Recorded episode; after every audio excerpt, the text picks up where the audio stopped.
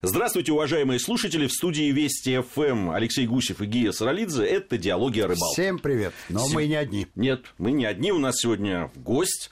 Э, Николай Николаев, председатель Комитета Госдумы по природным ресурсам, собственности и земельным отношениям. Николай Петрович, рады вас приветствовать в нашей студии будем говорить о важном очень для рыбаков документе, который давно в недрах наших законодателей где-то циркулирует, но пока не обрел э, такого совсем вида закона. Э, речь идет о законопроекте о любительском рыболовстве. Я знаю, что сейчас э, там и проходили э, различные дискуссии на площадке Общероссийского национального фронта по любительскому рыболовству. Там некоторое время назад, недели две-три назад, было такое возбуждение всеобщее, там в прессу попали какие-то запрещающие моменты, но, правда, потом выяснилось, что они, в общем, касались исключительно подводной, подводной Утечка рыбалки. была ложной. Да, утечка, да, произошла такая, но возбудила, надо сказать, рыболовную общественность. Вообще, Николай Петрович, на какой стадии находится законопроект? И что, собственно, сейчас самое главное, что, о чем о чем дискутируют?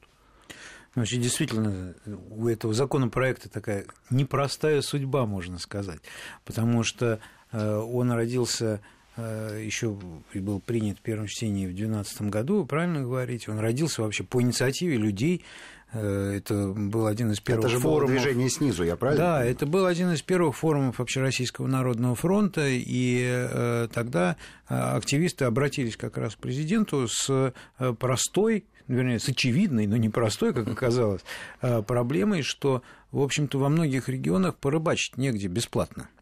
И э, тогда президент дал э, соответствующую характеристику этому, что рыбалка все-таки должна быть у нас в стране бесплатной, доступной, и что необходим этот, этот, этот закон. Э, его при, создали, приняли в первом чтении, и, и все. И вот мы, когда начали работать в, уже в этом созыве, пришли в Государственную Думу, Значит, конечно же, многие у нас спрашивали, а что вот будет именно с этим старым законопроектом. Поэтому мы взялись за э, то, чтобы все-таки поставили перед собой задачу, чтобы в этом году его принять. И в конце концов э, решить огромное количество проблем э, для миллионов и миллионов э, любителей рыбалки. А проблем этих действительно много, потому что когда речь идет о платной рыбалке, ну, вроде ну что, вроде неплохое явление. А да? вы знаете, ну, к ней привыкли уже. Да, да привыкли, и как-то... Тенденция Но ведь если посмотреть на статистику, то она, ну, как, ну, по меньшей мере, возник, такие вопросы возникают. Ну, вот я здесь все э, взял некоторые цифры. Вот, например, в Пензенской области э, до 75% фонда, э, водного фонда было уже платным до 75%. А Кемеровская до 64, Московская область 47, ну и так далее, и так далее. И ведь на самом деле, когда э, там, в 2012 году, вот в то время, когда вы правильно говорите, еще никто к этому не привык, это вызывало абсолютно возмущение, справедливое возмущение. Да? И поэтому сейчас мы настроены на то, чтобы в конце концов в этом году поручение президента выполнить и принять этот законопроект, прежде всего ориентируясь на самый главный принцип, который заложил президент. Это чтобы рыбалка у нас была бесплатная и общедоступная. Вот это, над этим мы и работаем.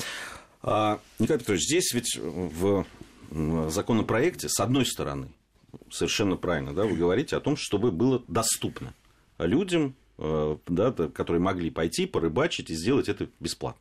С другой стороны, есть вопрос о рыбных запасах так скажем. Потому что какого рыбака не спроси, все говорят, рыбы стало меньше, рыбы нет. А во многих странах, в которых мы вот с Алексеем ездили, рыбачили и видели, как там устроен, там э, такой э, бесплатной рыбалки практически нет. Ну, в той же Финляндии. Ты все равно, если ты собираешься выйти куда-то на водоем, даже если это огромные озера, которые э, ты покупаешь лицензию покупаешь лицензию, и эти деньги целенаправленно идут в фонд, который занимается тем, что восстанавливает рыбное поголовье, если можно так сказать. Вот в нашем законе что-то по этому поводу будет или нет? Ну, в нашем законе прежде всего предусмотрены, Росрыболовство об этом говорит и публично так очень активно заявляет, что у нас будут установлены нормы суточные нормы вылова, да, это абсолютно нормальная ситуация, потому что если ты уж любитель рыболов, то, ну, наверное, не надо не имеет смысла вылавливать, вылавливать тоннами рыбы, ну, после да, этого говорить, что это да, да, промысловых количествах. Поэтому это и есть. Другое дело, что, конечно, вы правы, нам нужно еще бороться, в общем-то, еще и с незаконным выловом. Это бич, реально бич.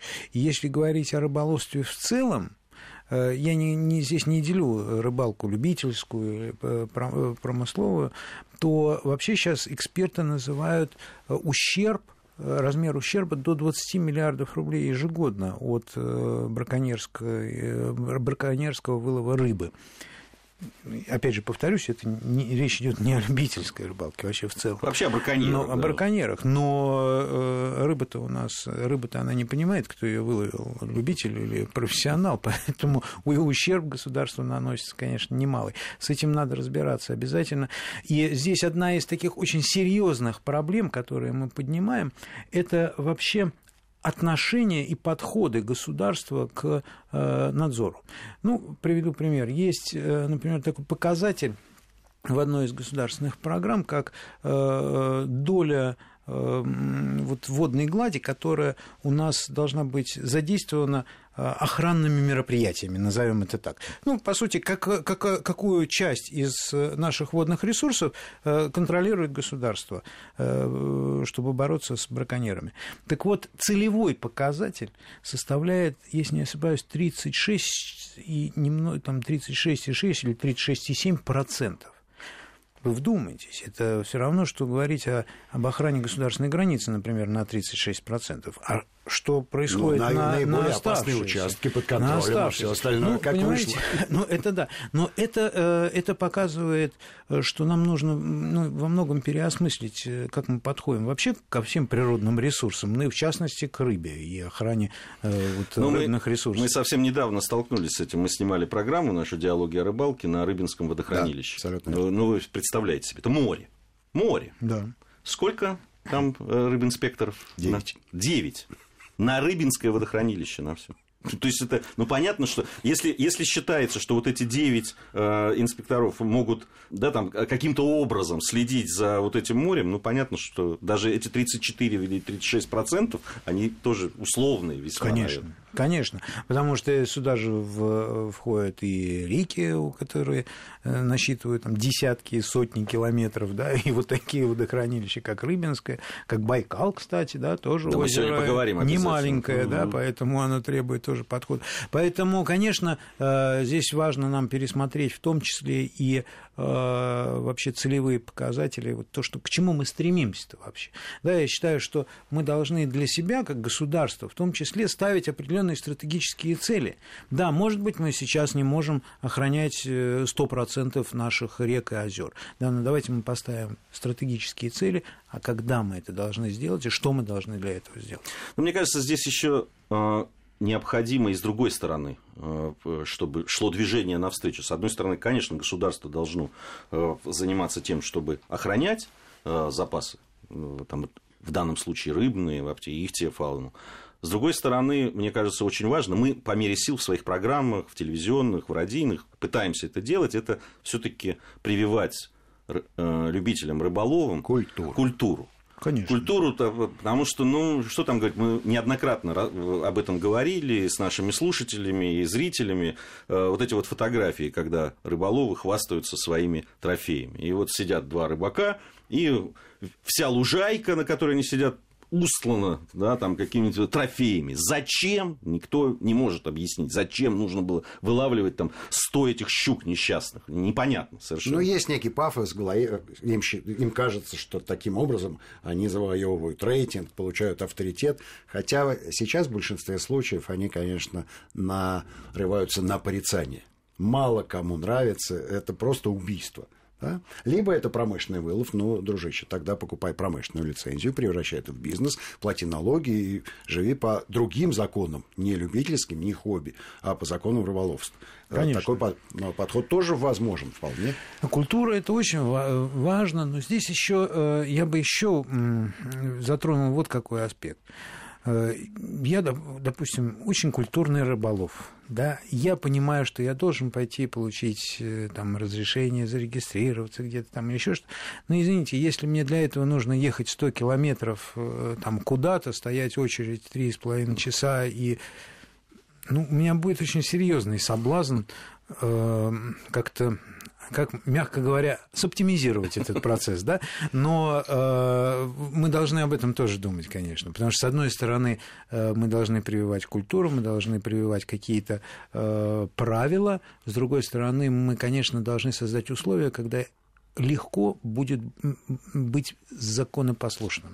Легко, вот нам нужно сделать так, чтобы каждому было легко быть законопослушным. Да, инфраструктура э, да, да. для того, чтобы обеспечить инфраструктуру, когда можно, как в упомянутой мне уже Финляндии, в любом абсолютно ларьке купить эту самую да, лицензию. Да, то есть не там только вот, в Финляндии. Да, то есть ты приходишь в любой, в маленькой деревушке, в магазинчике, там продают тебе на заправке. На заправке, на да. Да, это абсолютно верно. Это Причем так, не так только лицензии, делать. там же продаются еще и расходные материалы для рыбалки, и черви, опарыши. Да, да. То есть более того, даже автоматы стоят. То есть э, продуманная схема. Ну, понятно, в Финляндии живет 8 миллионов человек. Я вот как раз э, по поводу еще законопроекта и все-таки размеров нашей страны. Mm-hmm. У нас огромная страна с разными климатическими э, да, там, и с зонами, и с разными водоемами, и разной рыбой в этих водоемах. И традициями разными. И традициями разных, да. Вот все это будет в законопроекте отражено? Ведь все-таки есть такая специфика регион, региональная. Знаете, э, то, что законопроект так долго э, лежал в Госдуме, но он не просто лежал, он постоянно дискутировался, обсуждался и так далее, это, может быть, наверное, и хорошо. Почему? Потому что многие регионы так или иначе приняли участие в этом. И в результате вот сейчас правительство вносит поправки вот перед тем, как мы его примем, которые, например, касаются исключительно вот северных угу. регионов. Ну, например, э, у нас э, должен быть запрещен полностью лов сетями. Но для некоторых северных регионов да, это там иначе не могут выловить просто ничего. Да? И это показывают, это рассказывают, это традиции, это не просто традиции, это необходимость. Ну вот сейчас вот для таких территорий будет, э, в общем-то, предусмотрен э, сетный лов, но при этом сети должны будут регистрироваться поименно там, и так далее, и так далее. Но, э, тем не менее, это вот учет региональной специфики. Есть очень серьезный момент, который связан с так называемыми рыбопромысловыми участками, да, которые этим законопроектом они полностью отменяются. И, опять же, полностью но для э, севера, для Дальнего Востока, для Сибири э, эти э, рыбопромысловые участки будут закрыты не после принятия законопроекта, а после того, как у них закончится вот эти Они вот как-то договоры. трансформируются, модифицируются. На смену рыбопромысловым участкам придет э, какое-то другое образование? Э, нет, с теми же это, это не предусмотрено, потому что сначала, когда э, первые, первые тексты появлялись этого законопроекта, так или иначе старались в том или ином виде эти рыбопромысловые участки переформатировать. Угу. Но э, в результате все поняли, что э, ну, просто подстроиться, это останется все то же самое. Да? У нас также не будет Э, доступного бесплатного Э, бесплатной рыбалки. Э, но сразу хочу сказать, что вот часто можно услышать, что ай-яй-яй, как же будет, э, в общем-то, малый бизнес сейчас, вот все, все разорятся и так далее, и так далее. Я не считаю, что это так. Понимаете, речь идет ведь о рыбопромысловых участках, но речь не идет о сопутствующих услугах. Никто их не запрещает оказывать. Да? То есть, если есть услуга по предоставлению, я не знаю, там, лодки, условий каких-то для рыбалки и так далее, слава богу, пусть э, эту услугу оказывают за деньги, но э, никто не может мне запретить сесть рядышком и бесплатно половить рыбу. рыбу с берега без лодок, без условий, ну вот так, как я хочу. А, продолжим мы э, говорить. У нас просто время новостей. Сейчас я напомню, что у нас Николай Николаев, председатель Комитета Госдумы по природным ресурсам, собственности и земельным отношениям в гостях. Новости послушаем и продолжим. Продолжаем наш разговор с Николаем Николаевым, председателем Комитета Госдумы по природным ресурсам, собственности и земельным отношениям. Говорим о законопроекте о любительском рыболовстве, который в этом году, да, в этом году. Очень надеюсь. Будет принят. А, с РПУ еще вот это рыболовно-промысловые участки. Я так понимаю, что для Дальнего Востока, для э, Крайнего Севера, Крайнего севера да, оно играет, там даже не столько не пускали рыбачить, сколько им нужно было некое, ну, такое законное, что ли, основание вот э, эту рыбу вылавливать, да, в промысловых. Э, то есть они, они смогут этим заниматься? Просто они не смогут ограждать э, эти участки для э, любительского рыболовства. Правильно я понимаю вот эту идею? Ну, если э, будет, соответственно... Лицензия, да, да, разрешение, соответственно, будет, будут соблюдаться дневные выловы, дневные лимиты по вылову и так далее, ну, а кто же мешает?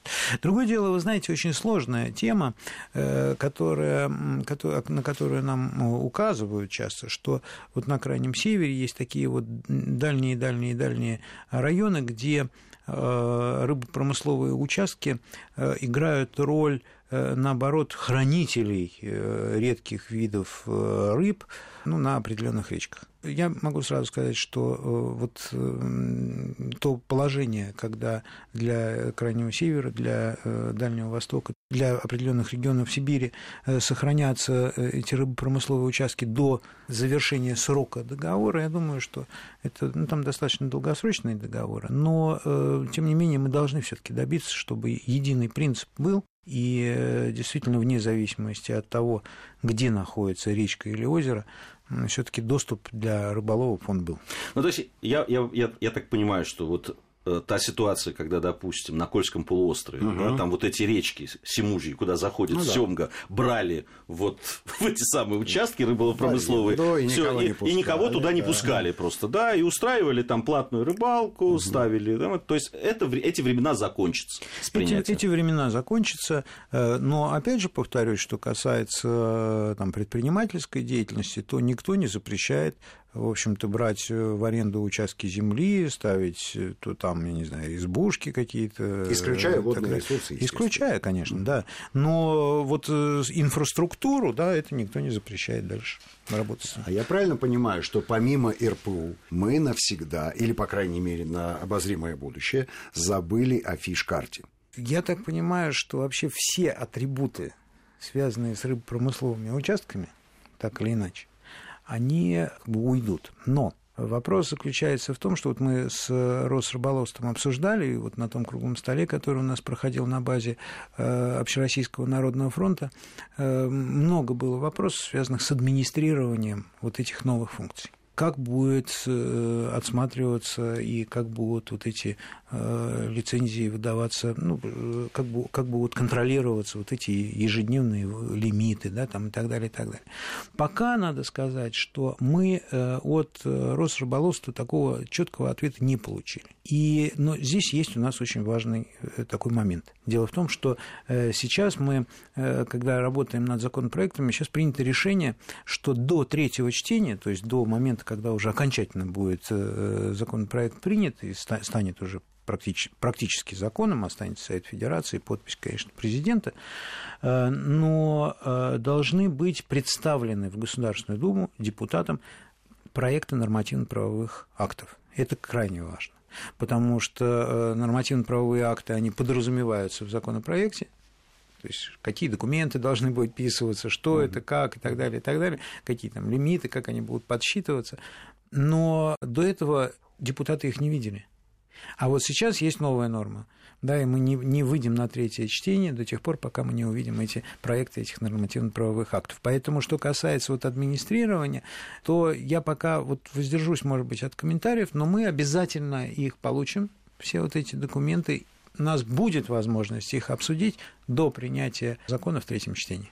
А сколько примерно человек работает вот над законом в, в процессе его подготавливания, да, в процессе прений? Э, то есть это же и юридическая какая-то база должна быть, да? Это ведь и работа на местах, надо же выслушать, согласовать. Сколько вовлечено в эту деятельность. Знаете, если... Э... Не нужны ли вам еще какие-нибудь люди, потому что мы сейчас просто попросим их подключиться. В свое же время это сработало, вы же помните эту полемику, общественную дискуссию. Это очень важно. И э, что касается вообще этого законопроекта, то мне даже страшно представить, сколько людей так или иначе э, принимали участие в обсуждении, э, потому что за вот эти вот годы многие значит, только стали рыбаками, кто-то, может быть, наоборот, уже отказался от, от этого, но принимали участие. Вообще, если серьезно, то для нас важно действительно очень привлечение общественности. Вот мы проводили круглый стол. Сегодня например, мы проводили другой круглый стол по охоте, по охоте. Не, не, тоже не маленькая тема. Мы специально для того, чтобы э, сделать вот такой открытый доступ к обсуждению, мы сделали у себя при комитете э, по природным ресурсам, собственности и земельным отношениям э, так называемый общественный экспертный совет. У нас есть соответствующая форма на сайте нашего комитета, и любой желающий может ее заполнить, отправить нам, пометить, какой вопрос его интересует, и мы будем вовлекать этих людей в, там, путем рассылки, опросов и так далее в обсуждение Э, тех или иных вот норм. Поэтому, э, пользуясь случаем, что называется, э, всех приглашаю заинтересованных, потому что, конечно же, после того, как окончательно будет создан да, вот этот текст ко второму чтению, мы, конечно, обязаны его показать общественности, показать рыболовам, чтобы ну, не допустить ошибки. Это очень важно. К Байкалу да. Хочу поговорить о Байкале. Присутствовал на э, круглом столе, который был посвящен не так давно разработке приоритетного проекта Байкал Великое озеро великой страны. Э, очень много ну, просто даже вот я на одном круглом столе побывал, я так понимаю, скоро будет еще один. Э, уже на стадии там, завершения должно быть э, разработка этого проекта. Там есть, э, вот мы говорили с вами после этого круглого стола, есть норма, которая может появиться, это по поводу вылова омуля. Для, конечно, местных жителей это очень болезненный вопрос, насколько я понимаю. Даже э, президенту его задавали вот на недавнем общении президента на площадке Общероссийского народного фронта. Вот что, что по этому поводу можете сказать? Ну, э, что касается Омуля, то этот вопрос рассматривается не в рамках э, приоритетного проекта, это отдельная mm. программа. И это э, очень правильное, я бы сказал, очень государственное решение Росрыболовства, чтобы прекратить вот, это вот этот вылов, часто варварский вылов омуля, который привел в конце концов к тому, что его просто нет почти. Просто нет. Речь и... идет о промышленном вылове, я правильно понимаю? Вот, э... Или любители тоже подпадут под э, вот запрет? У нас есть э, определенная дискуссия по этому поводу, потому что, с одной стороны, э, действительно любительская рыбалка, особенно для местных жителей, это определенный источник дохода, мы понимаем прекрасно. Это вовсе, конечно же, не как раньше было, это, от этого зависел там, стол и рацион. Нет, конечно, это прежде всего сейчас времяпрепровождение и э, источник дохода. Но э, важно, если мы оставляем любительскую рыбалку омоля, то важно предусмотреть целый, э, целый, целый ряд мер, которые не допустят под эгидой рыбалки любительской на самом деле осуществлять промышленный лов. А мы прекрасно понимаем, что этим будут пользоваться. Да, и э, вот э, мы ждем вот сейчас от Росрыболовства, соответственно, вот окончательного решения, потому что это нужно рассматривать в купе. И э, здесь есть несколько направлений. С одной стороны, действительно, я могу сам засвидетельствовать, что омуля Нет. Э, и со стороны э, Иркутской области, от которой я избирался. Я э, и все лето, соответственно, ездил, общался. Местные, они сами говорят, что рыбы, рыбы не стало.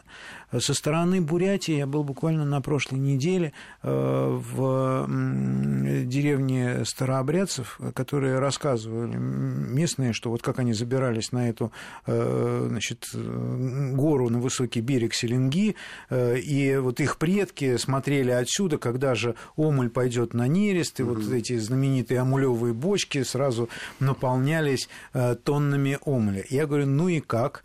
Он говорит, последние два года мы омуля не видели вообще. Э, хуже другое, что мы э, сейчас начали изучать вопрос, а как вообще ситуация на рыбоводных заводах? Потому что очень важное направление, которое предусмотрено, это поддержка вот этих рыбоводных заводов.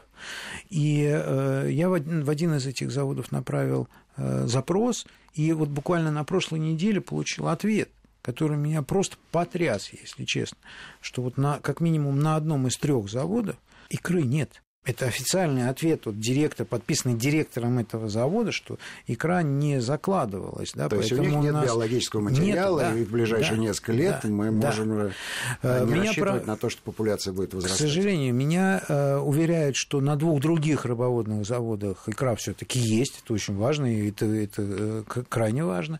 Но нам сейчас нужно понимать, что мы можем играть в популизм, но это закончится печально. И то, что мы должны ставить, и обязательно, вот э, я, во всяком случае, с прошлого года в Иркутской области э, бью тревогу, что региональные администрации, региональные правительства должны одновременно заниматься тем, чтобы сейчас уже заниматься трудоустройством людей, которые живут там.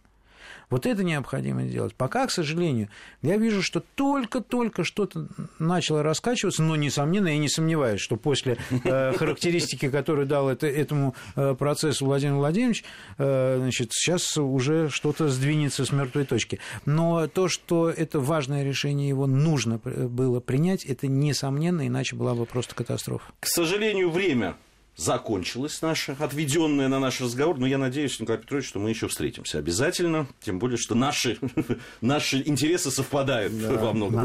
Я напомню, что Николай Николаев, председатель Комитета Госдумы по природным ресурсам, собственности и земельным отношениям, был у нас сегодня в гостях. Большое спасибо и всем. Ни хвоста, ни чешуи.